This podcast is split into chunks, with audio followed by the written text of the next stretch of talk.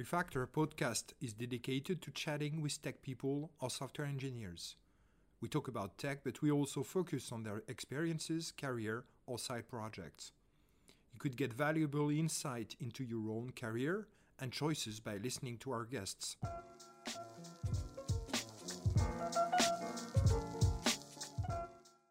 So, today we have with us on this Refactor podcast episode, we have Roy Derks. So, should I pronounce Roy Derks or Roy Dirks on the American way? You're a software developer, you're a public speaker, you're an author and an entrepreneur. You call yourself a React guru and you're based in Amsterdam. Roy, hi, nice to meet you. Hi, it's nice to meet you as well, Pierre. Um, so, your position right now is engineering manager at Vandebron, Amsterdam right? It's a green tech company. Can you tell uh, a bit more about this uh, this gig, this position you're having right now? Yeah, sure. So um, this is actually my uh, I often call the people my first real job because it's the first company there uh, where I work for that I do not own myself. But um, so last summer I made the switch by um, not being a full time entrepreneur anymore, but also to work for a company because uh, I feel my impact can be better if you're um, uh, with more people around and startups are usually quite small. So last summer I made a move and uh, to Vandebron indeed, which is a, a, green tech innovator. So it's an energy company that uh, is focusing solely on uh, renewable energy. Great. Um, if you if, if we do just a little bit um, focus on your background, you're what we call a self-taught um, developer, software developer. Um, how did um, how did this interest for computers and programming begin? Uh, how did you get into technology, computer programming, stuff like that? Can you tell a bit uh, more about that? Mm-hmm. So where did it begin? Um, I think when I I'm actually one of the first generations that grew up with computers. So I think I was like uh, seven or eight, somewhere around that, when we had the first computer. So I think that already fascinated me. Um, but then after a while, I um, I uh, used to watch a lot of DVDs, and it was hard to to get DVDs if you have just pocket money, and Netflix or other streaming services weren't around yet. So I actually came up with a platform where you could um, could buy and sell DVDs from other people. So actually like a marketplace for movies, and then um, a lot of people just traded them for free. Uh, but of course, the platform needed to be built, and um, there was already some open source web soft web shop software available. So, but not really to uh, to create a marketplace. I think marketplaces weren't really popular back then. Um, so I decided to uh, to build it myself based upon a popular uh, e-commerce open source platform. So that's actually how I what started. Was it? Uh, what was the platform? What was um, the name of the uh, platform? I first used uh, Magento, but then it became harder to write plugins, and then I switched to um, to OpenCart. Yeah, Magento is quite it's it's quite a mess, right? It's uh it's a huge platform, and I don't know if it if it has gotten better with times. Maybe now it's good, but uh, back at that time it was a really big piece of software to install and to just like write plugin. It was kind of heavy, um, very consuming for the machine and the servers. Maybe it was at that time also for you. Yeah, so it was uh, actually a real MVP um, MVC model. So model view control things are really heavy for the uh, for the server indeed. And back then you uh, it was hard to get like a full machine, so you had like the managed hosting things because you didn't have uh, serverless or really cloud native platforms. So um, yeah, I think nowadays it's way easier with things like Shopify. You can just start your shop or marketplace from the cloud without having to do anything. So you're completely self-taught. I mean, you didn't do any, um, you know, any high school in computer science, any algorithm, algorithmics, and any uh, um, program per se, but just just like you learned on the fly. Um, and you define yourself as a software developer. Uh, does that mean that you don't consider yourself as a software engineer? And can you tell us a bit more about this distinction between software developer and software engineer and what lacks to the other and whatever? Um, yeah, that's an interesting discussion indeed.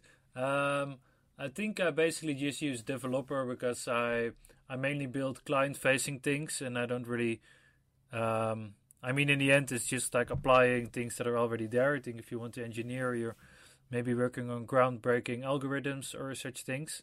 That's something I don't really do, but then again I often write architecture for uh, applications, so maybe at one point I am a software engineer. I think uh, to me it's like a potato potato. It's like you can be both, or it can, could mean the same. And often companies uh, switch up the positions because it either sounds better or people um, like an engineer position besides a developer position. So uh, I don't know. To me, they feel they feel like the same, but I guess uh, in general, you could say if you think about how the code works instead of just use the code to make things work, uh, then that would be the same distinction between a developer and engineer. Um, but I think, like I, like I told before, I work with React a lot, and React is a very declarative, uh, declarative uh, library. So I guess if you're working with React, you're mostly developing. If you're working maybe on the inner workings or the internals of React, then maybe you're engineering. So um, yeah, that could be a way to compare them. And compared to compared to other maybe software engineers that you um, worked with in your young career, and do you uh, have you ever found you know some skills or skill set that engineers had and that you you may be lacking or software developers self-taught software developers could could could lack you know or just like maybe some points uh, that they follow during their cur- curriculum or program that you would have been would have been valuable for you for your career or for your work for your gig mm-hmm. yeah so i was thinking about this so when i went to university at some point um, i decided to go for economics instead of uh, software uh, engineering or like computer science uh, because i actually followed some of the computer science courses and um, they had an approach to um, there was a whole uh, class about uh, SQL, and basically the idea was that you could use SQL both by applying it practically, or you could uh, use functions or algorithms to determine what would be the best way to write a query.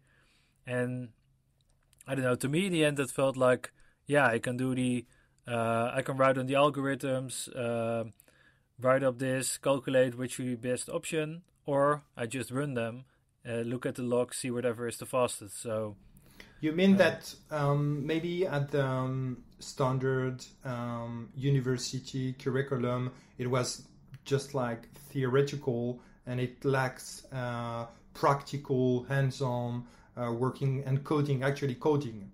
It's what you mean.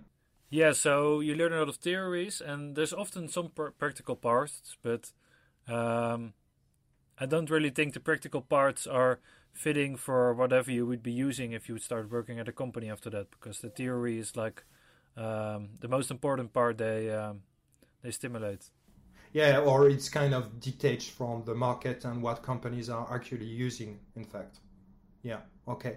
Thanks for for that. I think it's it's important to have also uh, because on refactor podcast we used to have a lot of software engineer and also a lot of people self-taught in um, uh, technology uh, and, and software development. And uh, it's important and i think it's really good to have different kind of focus on um, what the work actually is what you know the job actually is of being a software developer. Uh, getting back to your first job um, first real job in technology in writing softwares could you uh, talk a little bit about uh, about it and how you find it what uh, what was involved and uh, how did you manage? Also because as it was your first job maybe i suppose that you felt uh, the imposter syndrome that we are talking a lot and so if yes how do you did you uh, overcome this this syndrome mm. yeah i'm actually trying to think back what actually was my first job because uh, yeah like i said i mostly uh, started own companies or worked somewhere uh, freelance, so maybe a gig. So I think one of the um, the first things I actually might consider as my first job was I worked I was working on a project for a big uh, Dutch telephone company, and we had to create a TV guide application that was showing all the um, television programs on uh, television. um, but also was showing um, programs from streaming uh, services. So at first I was ju- not really hired to do the the technical things. So I was mostly hired to uh, create a community around it because I've been um, a fan about for a lot of movies and TV shows before. Um, and then at some point I mentioned there were serious problems with the project that was created. So the application created the problems, the APIs, all the services surrounding. Um, and I already knew programming, so to me, uh, I was started uh, to get um, to get into that part of the application and also figure out what was going on. Um, so in the end, I ended up managing the the team with like uh, three engineers, uh, helping them with the architecture, try to define what the application should look like. While I was actually hired to do something completely different. So so you you made your you made your way through through the top, or you made your way through um, getting your hands dirty and like getting more and more scope, more and more missions to do uh, programming stuff. Actually, you, you were not hired to do that in the first place. Uh, no, not really. And um, I think uh, how I often uh, I often approach this is um, I don't really have the imposter syndrome because I usually like to go for challenges. So when I choose something, I go for a challenge and not so much figure out if I'm actually able to do it. So if you'd ask me, I probably can do anything.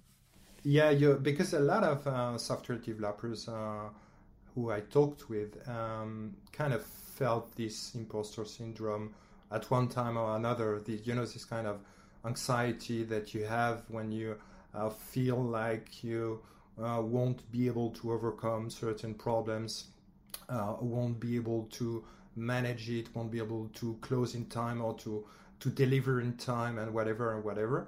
And um, some of them tell me that no matter every you know all software engineers or software developers do have this imposter syndrome and some of them are just living it uh, a better way than the others. And uh, and and some of them are finding into this syndrome a kind of engine and motivation engine to kind of uh, look for challenges and, and, and feel more confident in learning because it has to do with learning in fact. You feel that way? Um, yes and no. I'm not sure. I mean actually um, so i've always been doing more than just programming so maybe that also helps but i usually try to see the challenge and then come up with a solution because i don't believe there's no solution so the solution might not be the prettiest one um, but yeah i don't know i don't think I would actually have something like the imposter syndrome. At least I'm actually uh, usually honest about it that I'm uh, probably not the best developer around. Um, but I do have like a broader a broader scope. Like I really try and figure out uh, what's all the things in there, what's everything you can do, and try to come with a solution that's like uh, maybe not the best one, but it's a working one, and it's also one that, uh, in my opinion, is able to uh, to scale and be used by other people. So you you overcome this with a kind of confidence and optimistic vision of no matter we we're gonna do it and it's gonna work in the end. Uh, it's gonna be all right, something like that. Yeah, I think it's a combination of uh, optimism and also confidence, but also like um, I was 14 when I first started programming. I'm now uh, 27, so I've been doing this for the last 13 years. So far, I always managed to to do things. So I guess I'll be fine in the future. Yeah. Um, talking about boot camps, uh, because I, I read on your blog and uh, by um, looking at at, uh, at, your at your experience that you actually um, you did a kind of uh, program to help refugees uh, to learn to code at one time in your career. Can you t- tell us about this initiative and where does this idea come from? I mean, like helping people, kind of so social stuff like tech for good or so, something like that. Um, can you tell us about uh, this experience that you had? Mm-hmm. Yeah, so I think this was like um, I don't know, four years ago or something, uh, maybe more. Uh, so there were two guys in Rotterdam. They were doing their um, their economic studies, and they felt like uh, they could do more than just studying and also have an impact on the world. Um, so what they did, they basically created a, a boot camp in which um, not really refugees anymore. They were uh, what they called. Uh, I'm not sure what the word it is, but they were in the Netherlands and they were accepted to become Dutch citizen. Uh, but they came here as a refugee, so they've been here for like five years, and now um, uh, they should integrate into society or into um, working environments. So they actually created a boot camp, and I helped them um, uh, during the curriculum um, to help these people learn how to code and actually use this knowledge to uh, to start a career. Because often they uh, often they already went to university in their own countries, but um, yeah, the university degree wasn't applicable in the Netherlands. Yeah, yeah, and um, talking about boot camps like that, uh, I'm sure that you have uh, already uh, met a lot of uh, other software developers or software engineers having followed these kind of boot camps. Uh, I mean, several months curriculum and stuff like that. What do you think about boot camps, in your opinion? are they good, bad? it depends on the people who are following the curriculum and also, maybe what are the pitfalls one should avoid, um, in your opinion, when choosing the right bootcamp? Yeah, I think, uh, yeah. So, like uh, programming, uh, to become really good at it, you need a lot of um, a lot of hours uh, of work, a lot of hours of experience. So, I think a bootcamp is actually a really good way to start uh, programming, to figure out what your interests are. Um, but in the end, I don't think you compare it to actually study. So if you study something, you might be studying for three years. Then you do some programming, some theory, um, some practical experience. Uh, that's something you cannot compare to a boot camp. Um, so I think boot camps are great, but actually people, and especially companies that are hiring, they can't expect from someone that just finished a boot camp to be like a full programmer that they can insert to every problem. And um, what would be your um, you know this difference between hard skills and soft skills um, given your experience also and your background uh, i'm sure you've probably uh, met a lot of young developers um, what are some skills uh, maybe soft skills you've been they're lacking you know so maybe you've you've you've came to uh, find a pattern uh, young developers are like that, or maybe they like that, or maybe they could be like that. I, I, I would have liked that they would be like that, etc., etc. What, what what is a, a, kind of soft skills that most of the young developers could try to work on to improve them, themselves? Because like working on hard skills is kind of easy. You take you take for instance, we're going to talk about your book that you've read co-written with. Uh, uh, Gaetano Checinskil, uh, Full Stack GraphQL, The Complete Guide to Building Servers and Clients in GraphQL. We're talking about the, your book later on. But on the soft skills, it's maybe more difficult for software developers to work on their weaknesses in terms of soft skills. What is your opinion about that, if you think about it? Uh, yeah, I think you can always learn soft skills, but I mean, there's there's soft skills and there's soft skills. So if you're talking about something like being a leader, uh, leadership, that's a bit harder to to teach to someone, I guess. Uh, but other soft skills could also be like something you I often see lacking at junior developers is uh, trying to say no because a lot of people are really enthusiastic. They want to take off every task, and then sometimes they're like, "Oh wait, I'm not able to do this task." I think it everything could be possible, but then um, yeah, your employer should give you the time to uh, to actually make it happen, or the right tool chain to um, to do things. So I think one soft skill people can definitely um, uh, learn is try to say no, and also like clear communication. Like um, if you find some problem, just communicate it, and then people can help you with something.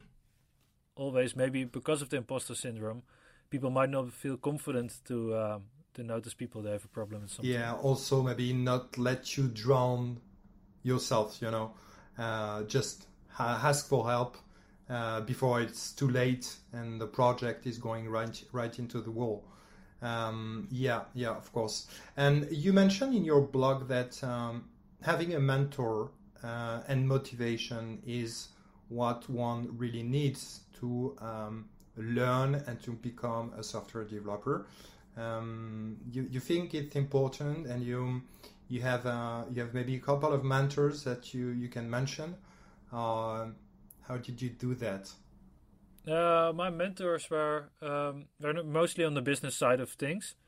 So for code, usually my mentor is like um, I actually get my knowledge from code by like hiring smart people and see what they're doing. It's not really mentoring like you told me. It's like uh, uh, developing like hard skills which are easy easier to copy. And I'm not sure if you need a mentor for that.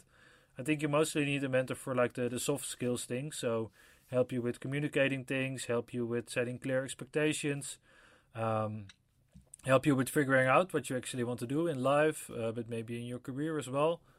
Um, so I think it's important to have mentors or like people close to you help you on the soft skill um, of things.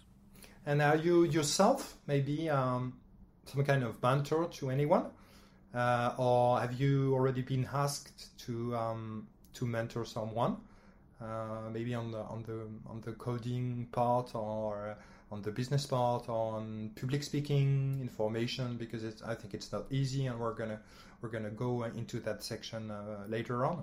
Have you ever been asked to um, to mentor someone? Uh, yeah, usually I mentor, I mentor people that uh, that work at the same company with me, either like my own company or different company, and you're like their manager. So of course you're also uh, mentoring them um, if they need mentoring. Some people don't need mentoring or don't feel um, like they need it. Uh, but no, outside that, I'm not really um, mentoring people on a, like a permanent basis. Sometimes I help people with small things, but not really in the long run. So um, yeah, if someone after this podcast feel they might need some mentoring, you could always follow me on Twitter, and uh, maybe that could be a good solution for someone. Yeah, we met on we met on Twitter. Uh, not to mention that. Um, so you're a co-author of a book uh, that uh, was released uh, very early. Um, the full stack GraphQL, the complete guide to building servers and clients with GraphQL at Newline Edition, core written by with Gaetano Checinskil. Um, i hope I, I, pronounce it the correct way. Um, what is it all about? Even the, the title is quite descriptive. Uh, and why um, did you need uh, to, to, to write this book? And then the last question: What did it what did it bring to you to write a book? Mm-hmm. Yeah. So uh, yeah, like you told, the, the, the title is pretty descriptive. So uh, the book is about GraphQL and how you can build full stack applications, so clients and servers. And um, I think the difference with this book, with a lot of other books that are around, is that um, it's not really covering the basics, so of course the basics are in there, but it goes further. So there isn't that much information to find about GraphQL, how you use it in production, how you build uh, something that's scalable, how you build something that goes beyond the documentation. So I feel a lot of uh, GraphQL libraries have very good documentation, uh, but documentation usually doesn't cover the complex parts. So that's something we try doing in this book. Um, I think we managed to do it okay. There's a lot of code in there. There's a lot of uh, descriptions. I believe uh, we have like 10, um, 10 or 11 chapters uh, covering the, the full process from like how to build clients, how to change things in your client side, uh, have servers with authentication or more complex things like caching or data loader. Um, yeah. And with and things can be very tricky with GraphQL, right? It can be can be difficult, can be hard. Yeah, it can be difficult, and I think GraphQL is also like a mindset. So you have more control of your data. Your data isn't just is no longer a representation of the tables in your database, but it's actually something completely different, uh, written in graphs instead of tables. So yeah, yeah you need a kind of things. of shift into your brain to think like GraphQL and not just like um, data like the old-fashioned RDBMS uh, stuff. Mm-hmm. Yeah, definitely, and also uh, there, there, are relationships between different kinds of data. So that's also something that's challenging because um, you don't want an infinite amount of uh, relationships within your data because then you, uh, yeah, you try to lose sight of things and it gets complex and slow probably. And GraphQL was built to remain speed, so uh, if you don't use it correctly, then there's a lot of uh, things that could go wrong. Yeah, yeah, and um, it was uh, it was your first book, or uh, so it's the um, it's the third book I've written. So my first okay. book was released uh, on React, right? You wrote yeah. another one on React. The, yeah, the, so the my first book one. was about uh, React. It was like 12 React projects that you could build at the end of the book. So I think the idea of these two books is very similar. We, we want people to uh, learn how to write applications. You want to take them along the ride. So you want to start easy and then finish up with something more advanced. And something I always try to do in my book is add a lot of code. So actually, at the end of the book, you should have working prototypes, maybe multiple projects of things that you can actually use. Um, instead of just reading about theory and then having to apply it somewhere. And um, I'm asking myself, um, given the um, the context right now that we have, uh, uh, we have massive information available online with MOOCs, with uh, tutorials, with how to, with complete documentation on the website, etc., etc.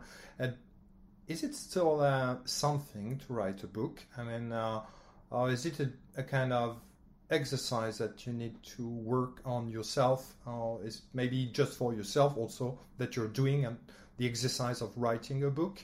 And um, what is the the value added of a book into uh, in 2020 uh, over the other types of support of material that we have right now, in your opinion?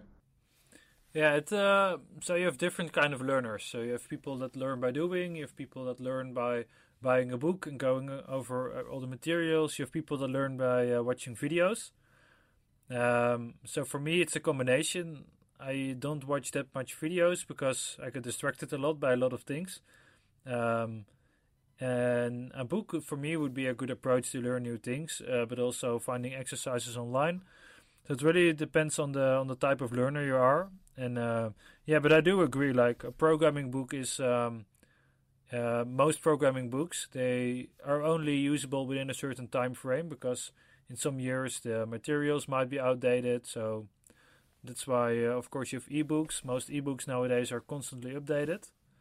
Um, and so, yeah, I'm, I'm a book lover. I'm, I'm just a book lover. Uh, once I used to own nearly 70% of the O'Reilly, uh, um, you know, editions.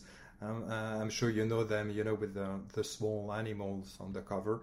And uh, so I really um, do. I, I, like the way you can also uh, either bring your ebook uh, on the tablet or, or just uh, bring it on in your bag and, and, and keep it keep it close to you. and you don't have to, you know, to open your, your computer and just like and sometimes you need to type the code and to do it by yourself but sometimes also the visual memory can work on visualization of the code itself reading it make you also kind of uh, um, learn it uh, in another way.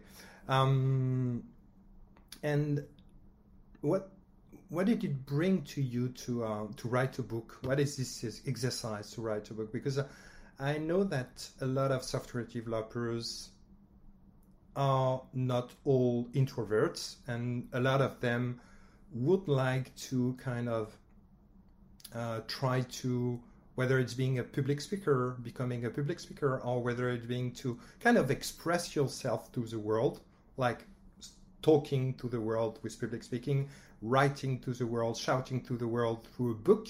What did it bring to you um, to writing a book? What is this kind of exercise? What are your routines on writing a book? Is it? I can imagine that it's so much time consuming and a lot of effort to do to write a book. Can you tell us about that? Yeah, so um, I think you can compare it to like lower school. So I don't know what your lower school looked like, but at mine you had like a set of exercises you had to take. And then some kids uh, they finished faster and then they had to teach the other kids or help them with things. And actually by doing so you become better and smarter about what you're um, what you're doing. Because if you need to make things understandable to other people it takes an extra extra layer of understanding that you need to have so the same can be applied to whenever you uh, want to teach someone or explain them how something works you need to uh, think about it in a different way because your own mind works in your own way. So it's easier to do something because you know how to do it, but it's harder to explain someone how to do something that only you know. So the real exercise is in bringing those um, those things either on paper or uh, do them by voice or uh, find another way to really explain what a topic uh, what a topic is to someone else. and also uh, as a software developer, uh, having all this um, public representation, whether it's public speaking or, or writing a book, it's all about also personal branding. And we're talking about personal branding. I mean, in 2020, uh, do developers and software developers need personal branding? All of them? Or what would be your advice to uh, software developers? Because I know you're involved in communities, you're involved in public speaking, you're involved with uh, having companies and, and also writing books. So it's all about personal branding and your career in a sense. How do you manage all that? Is this all that plan? Is it is it mandatory for, uh, in your opinion, that software developers need a kind of strategy in terms of personal branding? Uh, I think it depends. So uh, for me, I'm an entrepreneur, so it's interesting to do some personal branding. I mean, um, other people I know that are maybe work for a company and they get paid to visit conferences and such. So for them, it's maybe not so much, uh, maybe not so much personal branding. But um, I'm not really sure if you need the personal branding, but it's always uh, always good to um, to invest in yourself, to um, make yourself aware to the public. Um, and I think it really depends. So if you want yeah, to really also maybe you you you meet some new people through your activities uh, uh, in public speaking or uh, writing a book or having this conversation with me and you know uh, taking it further uh, on a podcast or stuff like that so it's also a question of growing your network in a sense yeah it's growing a network and also uh, i think if um, if personal branding is like your number one reason to to write a book or to, it's not a good reason. No it's not a good reason so yeah right. I get it. yeah. Yeah, uh, but yeah, you do meet a lot of new people, a lot of new communities. If I look at last year, um, I actually I visited like 20 different countries and went to 30 conferences. Everywhere you meet people, you see new cities, you get new inspiration also. So I think it's also important matter. Um, and also, you're to me, it's all about uh, meeting people, uh, also having fun, getting to know new cultures, but also like leaving a legacy behind that at some point you want to uh, we all have to want to have our own footprint on the world yeah yeah um, so you're based in amsterdam netherlands right um, uh, as a company we wanted to um, we wanted to open an agency in amsterdam but due to covid-19 we kind of postponed this new development strategy but that's another story um, I do love Amsterdam, and a lot of uh, French people love Amsterdam because uh, it's a great city. Um, how is that Amsterdam is so dynamic in terms of its tech and technological ecosystem? How how do you explain that? I mean, it's one of the most dynamic city in Europe. Um, it, it, just like it's challenging with London, Berlin, Paris uh, it's really thriving. How do you live it? I mean, do you feel this this dynamism? Yeah, so there's a lot of uh, international people in Amsterdam, um, mainly working for tech companies. I believe last year it was like that over 10% of all people in Amsterdam work for a tech company. So that's uh, that's quite it's, a lot. So it's big, yeah, it's huge. Yeah, I think one thing is like the the tax climate in the Netherlands is um, very friendly to startups and tech companies. Um, which I'm not sure is always the best. But... Government incentive and stuff like that for startups and tech companies in Amsterdam. So that's quite good. So I think that attracts a lot of external people. And also, if you look at the position of the Netherlands, we're um, historically also seen like we have a very big harbor, we have a very big airport. Uh, a lot of people also see Amsterdam as the entry to Europe. Yeah. So I think that also works. It's a kind of it's a kind of hub in fact. It's very central. Um, and um, I saw that uh, during your career uh, recently, uh, you had an experience with uh, working with Amsterdam City and, and building projects uh, and softwares for Amsterdam City. Um, most of them around or with uh, open source components. Um, it is the cities that decided to go open source. I did like a kind of real will to uh, put some open source in the public uh, infrastructures and softwares, or How did it go? And what is your opinion about open source? Even if I already know your opinion about open source. yeah. So um, yeah, I was working with the city of Amsterdam for the last uh, one and a half years, mainly on the open source projects that I did, and um, they chose to go open source because before they were uh, doing open source, they just hired companies to build something for them, and then they um, um, they had it running, and then people used it, and that's it. So now they actually went for an open source approach because um, there's multiple ways to look at it. So you're actually paying things with uh, money from the government. It comes from people taxes. So why not invest in something that the people could uh, could use if they want? Um, also, a bit of transparency so people can actually see what's going on with the government money. How is it spent? How do we make sure it isn't going to companies that just use it for profit? Uh, because, yeah, that's also the way you look at it. If you spend government money on other companies that will pay taxes again, then it's sort of a circle you get into. Uh, and the third thing they had actually, which was a very good one, is if we open source it, we can actually make it better because more people are able to help us to collaborate, um, to have a clear vision about things. More um, eyes on the code, on the source code. Yeah, so you have the source code open, and I think that also helped with the uh, the COVID tracing app that the uh, Dutch government built was also open source, and I believe more countries did it. Um, is it working in your country? Uh, the the COVID nineteen app, you know the um, the the tracking uh, the, the of the of the case and the proximity sensors and stuff like that. Is it actually working in Amsterdam in your country? Yeah, so it was released uh, last month, I believe. Um, it was a very slow process because it was. Um, uh, I don't know. It took a lot of uh, steps in the process to actually do it, and in the end, they decided to do it completely different. So it took them longer to to finish it, but now it's there and it's open source. Uh, and I believe uh, like three or four million people already installed it. Uh, out, of, working, out of how many people in the Netherlands? there are around 70 million people in the Netherlands. Yeah, so it's it's it's one fifth or something like that, like twenty percent. Yeah, so um, I think After it's quite a lot month. for something that yeah. Uh, yeah. isn't like obligated to um, yeah to use.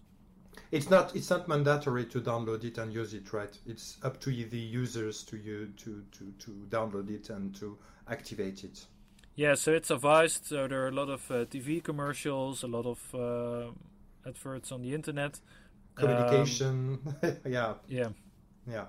Uh, because we we I'm talking about that because in France we had a uh, a very tricky situation with our own version of the proximity COVID nineteen uh, alert uh, application.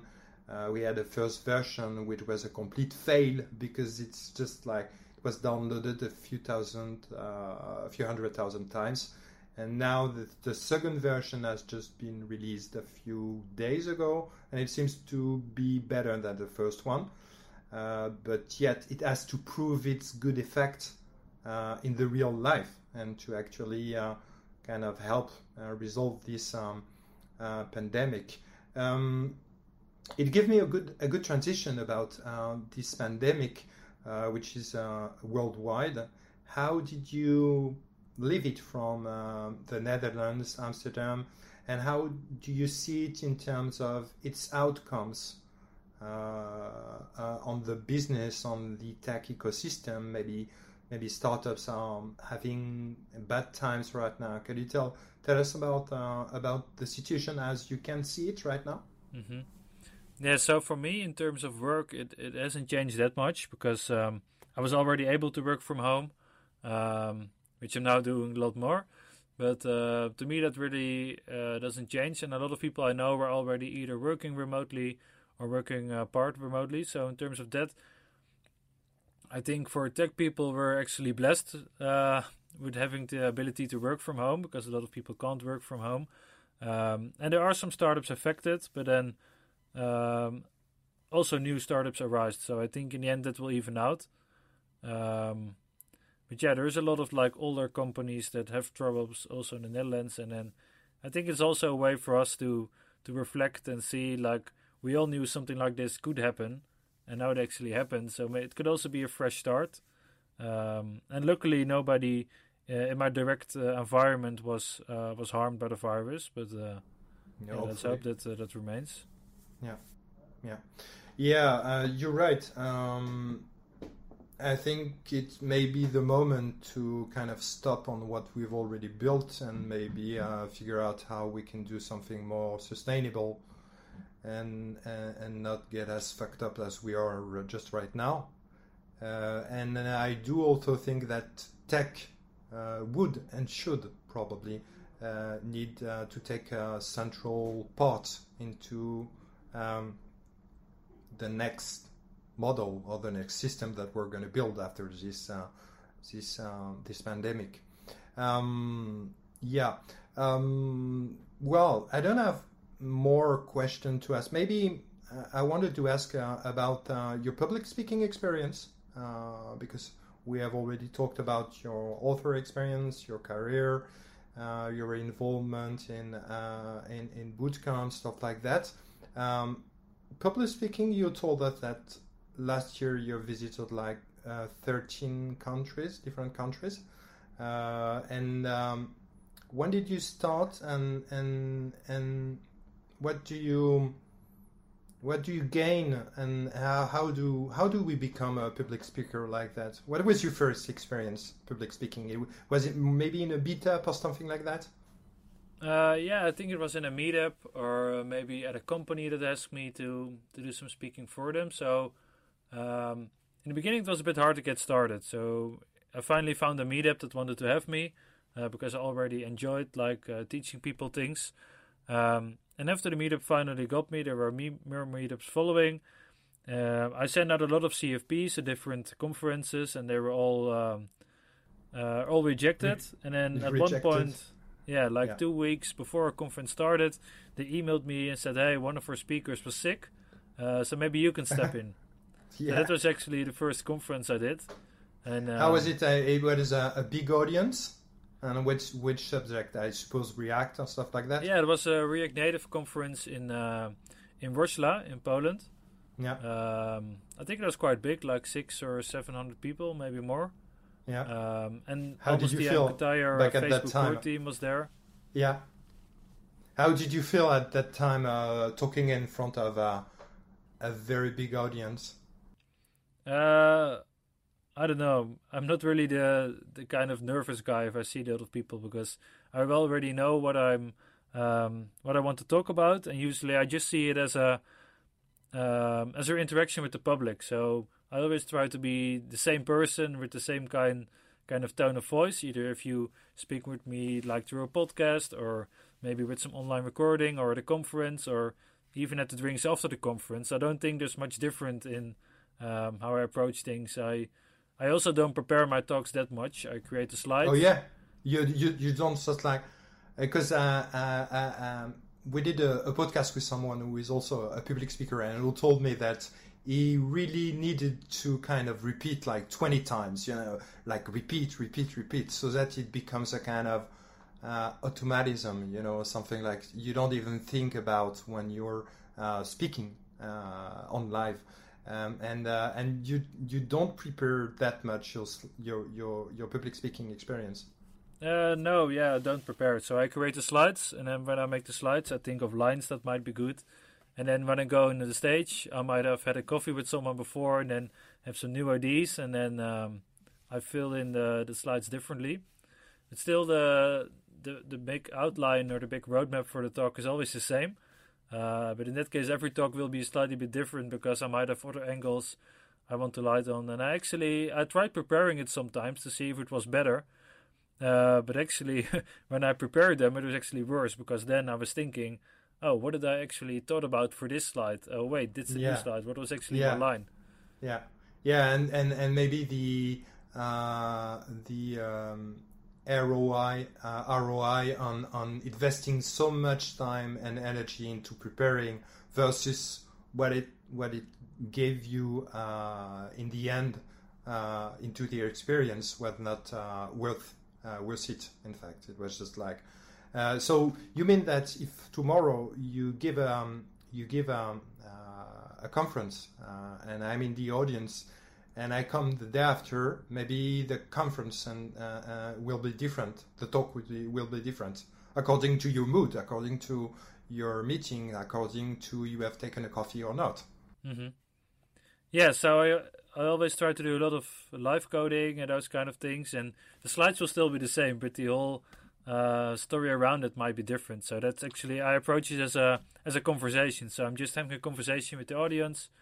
I have some slides that I want to show you. I have some live coding, uh, but the rest is just a conversation. And live coding is also an experience. Live coding is also an experience, and uh, you don't be anxious until like, oh fuck, it's not going to work because uh, the demo is not working, or I have a typo or stuff like that, or you don't repeat and you just feel confident. I usually know what to do. If it doesn't work, then often the audience helps you, and I think uh, nobody expects things to be perfect. So, in the end, it's just programming. I've been doing this for like 13 years already. So, uh, thank you, uh, Roy. Uh, I have a couple just of, of questions uh, uh, prior we put an end to this podcast. Um, what will be your next plan for? I mean, of course, uh, ending 2020 uh, the best way we can, all of us. Uh, and um, but what will be your next move 2021? What will be the next project? So do you have stuff in mind that you would like to achieve or you would like to uh, to put a foot into? And uh, could you tell me more about that? Or maybe you just you just live the day after a day and you don't have given plan because we're in technology and and it's evolving too fast and we cannot do plans. I um I try to set really really plans for like the next coming years, and usually I'm so enthusiastic that I reach them earlier. So uh, I started at a new company uh, which we discussed uh, previously, uh, like three months ago. So my main target for that will be is to help them. It's a it's an energy company. It's a renewable energy company. Uh, one of my goals is to make them also an open source company. So I want to do most of the things that we build should be open source, and they should be uh, available to everyone. And then another company I have by myself is uh, that I'm going to start invest in startups, um, like as a small uh, small angel uh, pre-seed investments. So. Okay. Okay. So it's your first experience into being a, a seed investor, and uh, so you're going to what to like after do you work through a syndicate or something like that that you have uh, many found, many venture capitalists and many business angels uh, joining together to create a syndicate? Or are you going just to be a solo angel and just uh, fund and give money to projects that mm, you know uh, that you love and that you that you fall in love with?